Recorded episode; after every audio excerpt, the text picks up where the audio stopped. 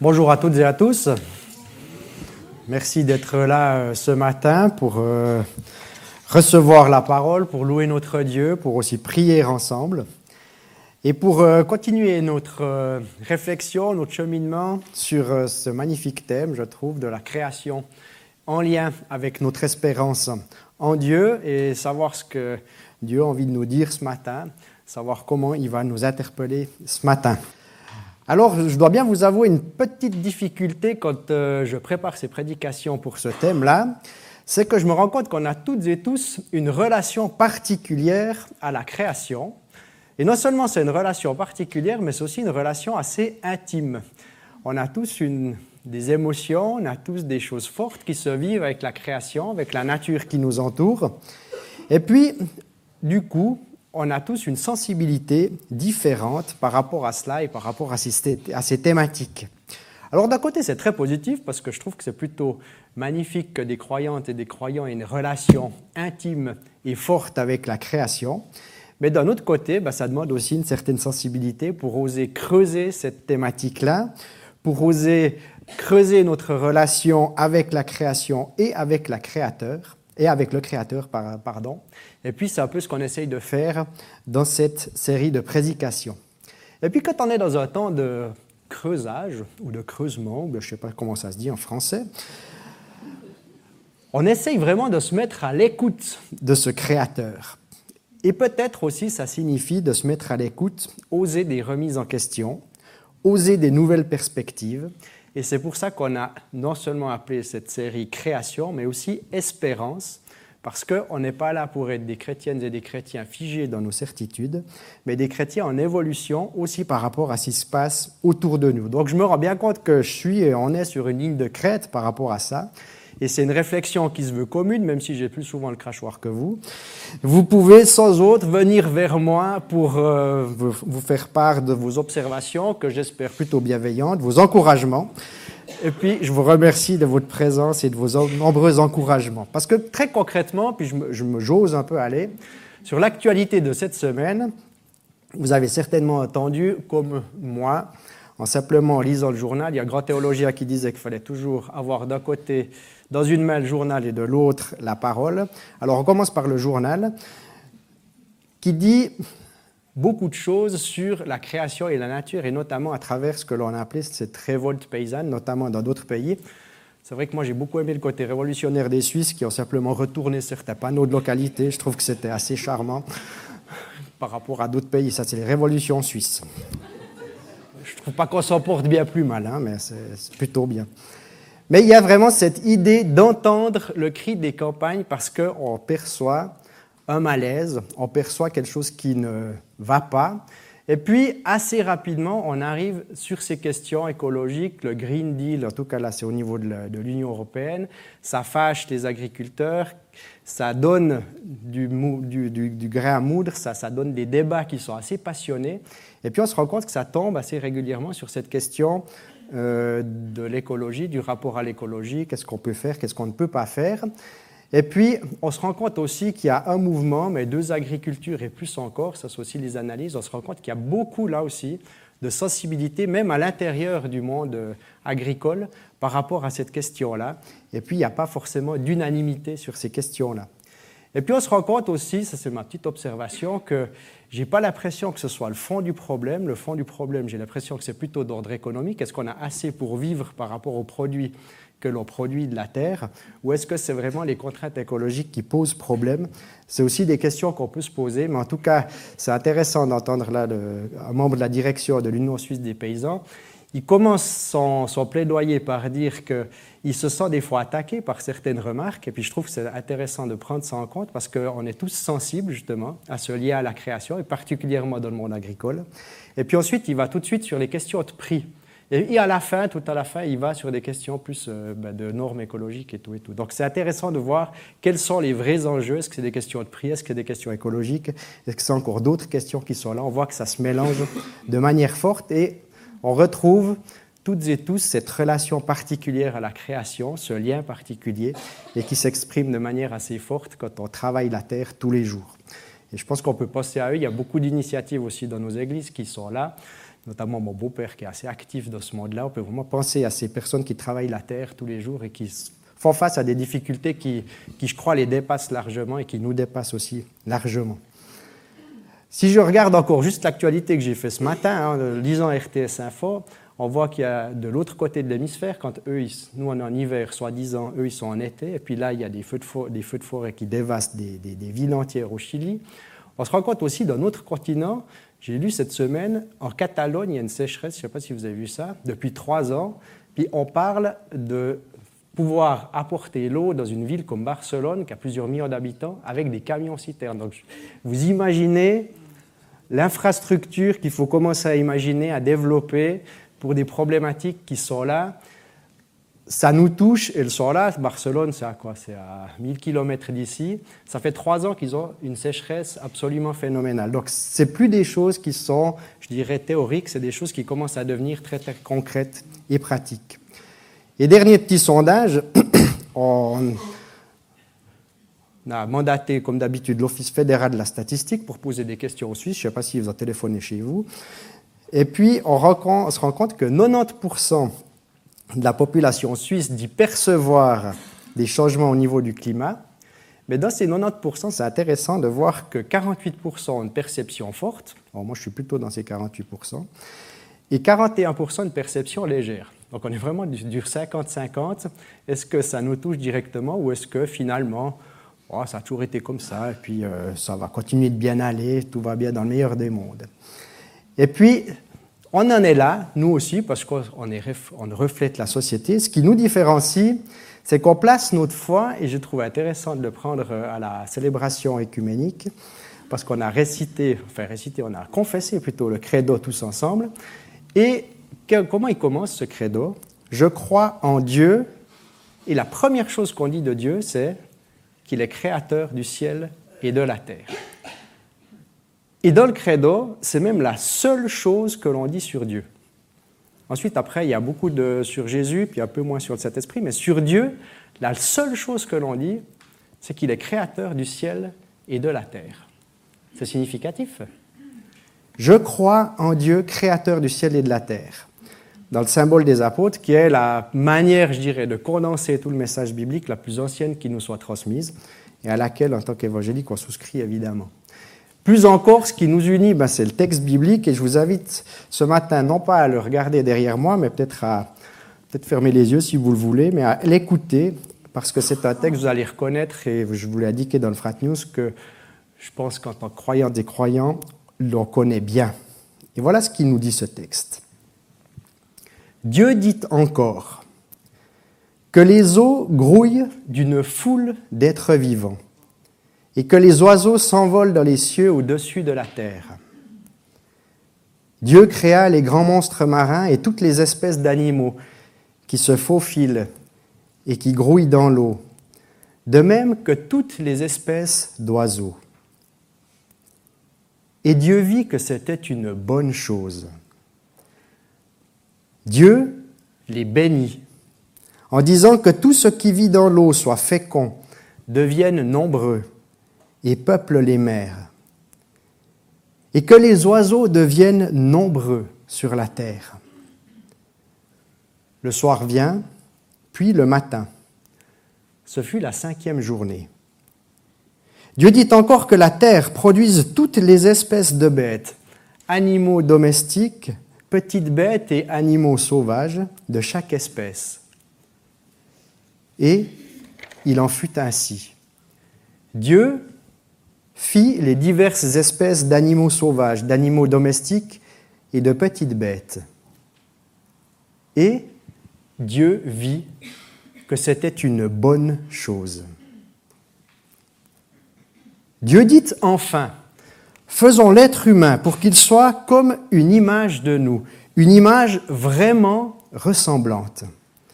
Qu'il soit maître des poissons dans la mer, des oiseaux dans le ciel et sur la terre, des gros animaux et des petites bêtes qui vont et viennent au ras du sol. Dieu créa l'être humain comme une image de lui-même. Il le créa image de Dieu et il les créa hommes et femmes. Puis, Dieu les bénit en disant, Ayez des enfants, devenez nombreux, peuplez toute la terre, et dominez-la. Soyez les maîtres des poissons dans la mer, des oiseaux dans les cieux, et de tous les animaux qui vont et viennent sur la terre. Et il ajouta, Sur toute la surface de la terre, je vous donne les plantes produisant des graines et les arbres qui portent du fruit, avec pépins ou noyaux. Leurs graines ou leurs fruits vous serviront de nourriture. De même, je vous donne l'herbe verte comme nourriture à tous les animaux terrestres, à tous les oiseaux et à toutes les bêtes qui vont et viennent, au ras du sol, bref, à tout ce qui vit. Et il en fut ainsi. Dieu vit que tout ce qu'il avait fait était une très bonne chose. Le soir vint, puis le matin, et ce fut la sixième journée. Ainsi furent achevés les cieux, la terre et tout ce qu'ils contiennent. Et Dieu, après avoir achevé son œuvre, se reposa le septième jour de tout le travail accompli.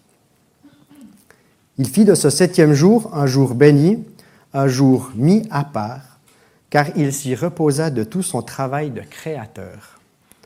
Voilà l'histoire de la création des cieux et de la terre. Amen. Je pense que ça vous fait de réentendre ce texte, de l'écouter, de le recevoir de la part de notre Dieu. Moi, je m'en lasse absolument pas. Je trouve que c'est juste magnifique et chaque fois, j'ai l'impression de découvrir une nouvelle dimension, un nouvel aspect que j'avais pas entendu, que j'avais pas vu, que j'avais pas forcément eu dans mon filtre, parce qu'on a tous un peu des filtres quand on écoute les textes. Et je trouve qu'il est toujours très nourrissant. Et je nous invite euh, particulièrement dans ce temps où on prend un peu un temps à part pour nous concentrer dessus, à, y revenir, à, l'écouter. Il y a différentes versions aussi en français, donc euh, allez-y gaiement. L'être, Dieu dit enfin, faisons l'être humain qu'il soit comme une image de nous, une image vraiment ressemblante. Je vais essayer d'aller voir et de gratter un peu qu'est-ce qu'il en est par rapport au titre de ma prédication. Dominer la terre, qu'est-ce que ça veut dire? On doit commencer par cette idée que Dieu nous a créés à sa ressemblance, que nous sommes à son image. Et c'est ce qui nous distingue, c'est le premier point qu'on peut en dire, c'est ce qui nous distingue des autres êtres vivants. Nous sommes une catégorie à part, pas parce qu'on serait génétiquement à part ou X raison, mais parce que Dieu l'a voulu ainsi. Comme croyante et croyant qui croyant en ce créateur du ciel et de la terre, Dieu a voulu distinguer les êtres humains des animaux et de tout le reste de la création. Et à travers ce geste de distinction et le terme choisi d'image de Dieu, il y a une forme de démocratisation, je ne sais pas si c'est le bon terme, mais en tout cas que ça ouvre ce statut à l'ensemble des êtres humains et pas à quelques élites qui seraient disséminées, parce que normalement c'était un titre d'image de Dieu qui était réservé aux monarques, aux rois, aux représentants qui avaient un certain pouvoir. À travers ce geste créateur de distinction des êtres humains des autres êtres vivants, Dieu fait une forme de responsabilité collective puisque tout le monde est concerné. Toutes et tous, nous sommes à l'image de Dieu. Et c'est plutôt une bonne nouvelle. Je ne sais pas ce que vous en pensez. D'imaginer et de se rendre compte que nous sommes créés à une image, puis le texte dit une image vraiment ressemblante. Je ne sais pas si on mesure vraiment toujours ce que ça veut dire, mais une image vraiment ressemblante, il y a cette volonté de Dieu d'aller là-dedans. Être image de Dieu, ça signifie aussi que nous sommes les représentants de Dieu sur Terre. Quand on est l'image d'une entreprise ou l'image d'une marque, je ne m'appelle pas Roger Federer ou George Clooney, mais c'est les meilleurs exemples qui me viennent à l'esprit. George Clooney, il est l'image de Nespresso, tout le monde le sait. il représente, moyennant euh, quelques monnaies sonnantes et trébuchantes, Nespresso pour dire que c'est la meilleure boisson que vous pouvez boire là. Nous sommes, de cette manière-là, croyantes et croyants, image de Dieu sur terre. Nous sommes ses ambassadeurs grâce à l'identité que Dieu nous a donné, que nous avons reçu de la part de Dieu. Et c'est une identité, je ne vais pas développer ça ce matin, mais c'est aussi assez extraordinaire, sur laquelle nous pouvons construire nos vies, car ce statut ne change pas. Et je dirais même qu'il est restauré par la croix, par la puissance du Saint-Esprit en nous. On va s'en rappeler en partageant le repas de la scène. Et puis là, ça nous met tout de suite sur cette suite du récit de la Genèse, où il y a le récit qui est dit de la chute, où l'homme se sépare d'une certaine manière de Dieu, veut prendre son propre chemin, veut y aller tout seul comme un grand, j'ai l'habitude de dire. Cette décision de l'homme de se séparer de Dieu, ça change absolument pas ce que Dieu a décidé de créer avec lui. Ça change absolument pas le statut d'image de Dieu. Ça change absolument pas la volonté de Dieu à travers sa création. Et ça, c'est important de s'en souvenir dans ces thématiques sur la création. C'est pas parce que, et on va s'en rendre compte tout à l'heure, l'homme n'est pas forcément digne de la confiance de Dieu que la volonté de Dieu change. Dieu, il ne s'adapte pas à l'action de l'homme, il n'adapte pas sa volonté à nos actions. Dieu, il cherche à nous sauver de nos actions, à nous élever, mais ce serait faux de dire que ce qu'il a prononcé là au moment de la création, ça concerne que le jardin d'Éden, puis ensuite après il y a une rupture abyssale et complète, puis c'est le chaos total. La volonté créationnelle de Dieu, elle reste tout à fait pertinente, et plus largement, ce qu'on se souvient tous les dimanches, la croix, il y a plutôt cette idée de réconciliation, de restauration de cette relation-là, pour que nous puissions vivre et pratiquer la volonté de Dieu. Et finalement, je voyais qu'on y va assez euh, de manière massive sur cette question d'image de Dieu pour comprendre aussi la suite. C'est le fondement du rapport de domination et de soumission des autres êtres vivants. C'est parce que nous sommes image de Dieu, parce que Dieu nous a choisis, qu'il nous donne cette responsabilité de tout le reste de la création. C'est pas parce que nous on a pris cette place, c'est pas parce que nous on l'a voulu, c'est parce que Dieu nous l'a donné et qui nous confie cette responsabilité d'être ses représentants sur la terre et de le faire à son image.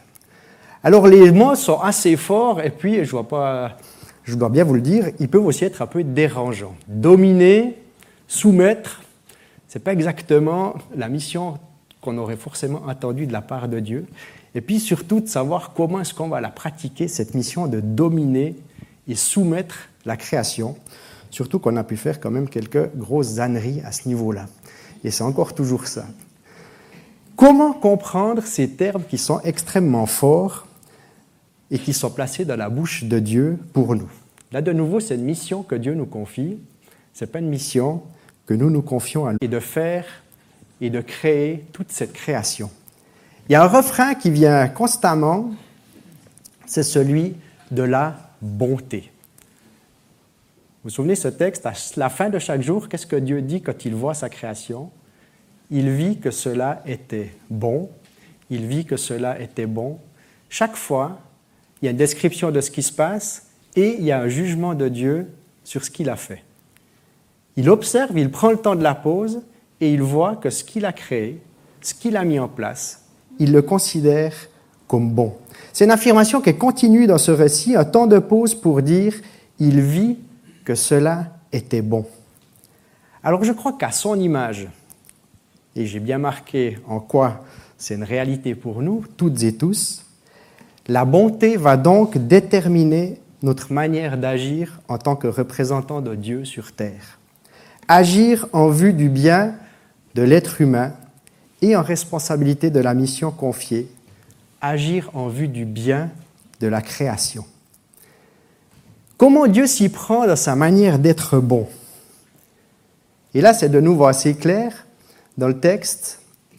Il donne ce qu'il faut aux êtres humains pour qu'ils puissent vivre sur cette terre. Cette terre, il la rend habitable et l'être humain ne considère pas ça comme un acquis ou un donné, mais il considère ça comme un don. Le croyant reçoit de Dieu la vie et ce qu'il lui faut pour vivre. N'est pas le bébé nageur. Il crée tout un environnement dans lequel la vie est possible et dans lequel nous pouvons vivre. Ce n'est donc pas un dû, mais c'est une grâce. Et là, ça change aussi complètement notre rapport à la création et à ce qui nous entoure.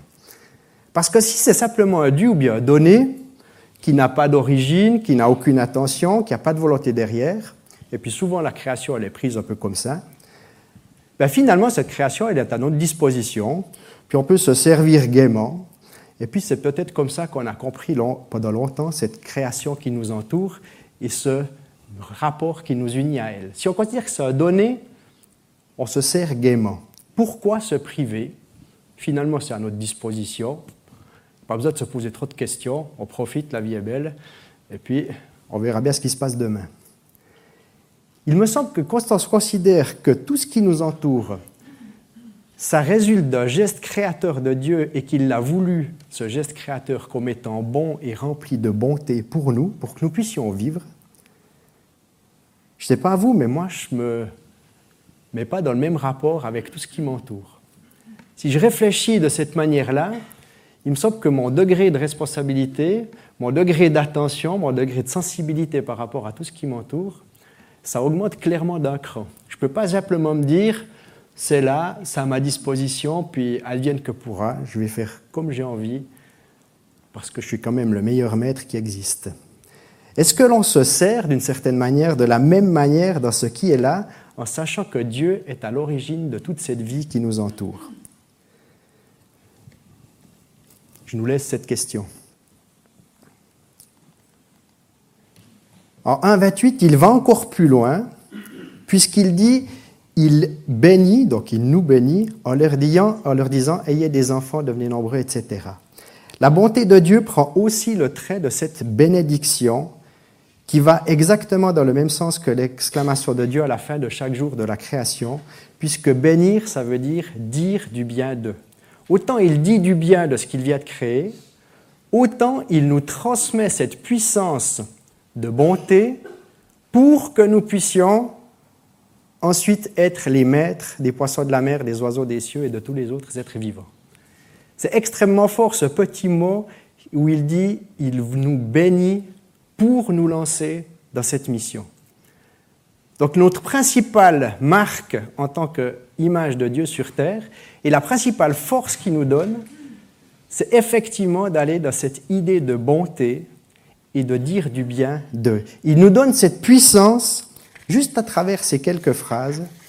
Il les bénit. Ces quelques mots, pardon, il les bénit. Il nous insuffle cette bonté par sa parole en nous confiant cette mission. Là, de nouveau, il ne nous laisse pas sans ressources, il ne nous laisse pas sans force, il nous bénit en nous donnant cette mission. Ce qui nous lie donc aux autres éléments de la création est non seulement notre origine commune dans le même Créateur, issu de la puissance de Dieu, mais aussi ce jugement de Dieu sur tout ce qui nous entoure, puisque tout ce qui nous entoure est jugé par Dieu comme étant bon. Alors être ambassadeur de cette bonté de Dieu aussi dans notre rapport avec les autres êtres, humains et avec la création entière est pour moi, je crois, une priorité de notre vie en tant que croyantes et croyants. Et c'est ainsi que nous pouvons comprendre notre rôle de maître de la création, où on est appelé à dominer et à soumettre les autres êtres vivants. La bonté, ça peut prendre plusieurs formes différentes, mais je crois que une des formes essentielles de la bonté, si on prend nos petits cercles, nos, relations qu'on peut avoir les uns avec les autres, pour moi, la bonté, c'est de faire en sorte, et puis c'est ce qu'on essaie aussi de vivre dans notre Église, faire en sorte que tout le monde ait sa place. Tout le monde ait son espace. Dans une famille, on essaye, par exemple, quand on a des enfants, que tout monde puisse avoir son espace, que chaque enfant, puisse avoir son espace. Quand on est dans une classe d'école, c'est la même chose. Dans une église, c'est la même chose. On essaye de rendre honneur à chaque personne qui est sa place. Et même, je crois, on pourra approfondir aussi grandement là-dessus, mais c'est ce que Dieu fait en se retirant de la création et en nous la confiant d'une certaine manière. C'est un acte de bonté puisqu'il nous laisse la place d'être acteur de ce qu'il nous a confié. Et du coup, un bon maître va vouloir le bien de ce qui lui est confié et il va en prendre soin pour le faire grandir. Un bon maître va vouloir le bien de ce qui lui est confié et il va en prendre soin pour le faire grandir. Et cela, ça implique des choix qu'on connaît toutes et tous presque par cœur parce qu'on l'a tous en tête quelque part et j'ai même pas besoin d'en faire la liste. Alors ma prière pour nous toutes et tous, c'est qu'on puisse continuer de louer notre Créateur, de nous connecter à cette source-là, de reprendre chaque jour au sérieux notre responsabilité d'être ambassadeur de Dieu sur cette terre. On peut l'apprendre cette tâche parce qu'il nous l'a confiée et parce qu'il nous bénit dans cette réalité-là. Il n'est pas en train de nous faire le truc des bébés nageurs où il nous lance dans quelque chose d'impossible à assumer. Il nous donne cette force de bénédiction, il nous dit, allons, soyons toutes et tous images de Dieu sur cette terre. Je vous invite à la prière. Seigneur, fais-nous la grâce de revenir vers toi à cette source, à cette source de création. Merci parce que tu as voulu de nous sur cette terre, merci parce que tu nous y as placés comme étant des maîtres. Merci parce que même tu t'es retiré dans ta bonté pour nous laisser la place que tu voulais nous y laisser. Et merci parce que tu nous donnes aussi cet exemple de volonté à travers ce que tu as fait pour nous toutes et tous, en créant cet magnifique espace de vie qui est ta nature, qui est la création qui nous entoure. Merci parce que nous pouvons nous y reconnecter régulièrement, peut-être cet après-midi, peut-être nous l'avons déjà fait ce week-end. Et merci parce que nous pouvons te louer, te rendre grâce pour tout ce que tu mets devant nous, pour toutes les merveilles de ta création. Permets-nous que cet émerveillement, cette contemplation nous inspire dans nos faits et gestes, dans nos actes au quotidien. Permets-nous que nous puissions aussi le faire euh, en communauté et pas simplement en responsabilité individuelle. Permets-nous de prendre au sérieux cette mission que tu nous as confiée. Merci parce que tu ne nous laisses pas seuls, merci parce que tu nous bénis dans cette mission. Merci parce que tu dis aussi du bien de nous, tu nous reprends, parce que c'est une manière de dire du bien de nous et tu nous permets d'aller de l'avant dans ce que tu nous as confié. Alors bénis-nous toutes et tous, chacune et chacun, dans nos espaces, dans nos vies quotidiennes, comme représentants de, de toi sur cette terre, comme image de, de toi sur cette terre, que tu nous donnes aussi la joie de vivre cette image de toi sur terre. Amen.